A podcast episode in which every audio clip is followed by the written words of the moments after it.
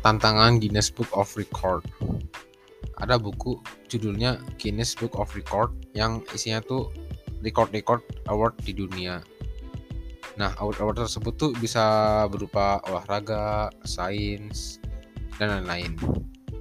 Manusia biasa tentu akan kesulitan ngelakuinnya tapi ada juga yang tidak mustahil kayak buat makanan raksasa kayak apa tuh?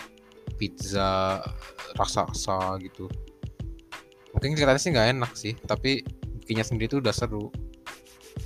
Ada juga yang kelihatannya mustahil kayak uh, kita tuh minum susu tapi susunya tuh dikeluarin lagi lewat mata.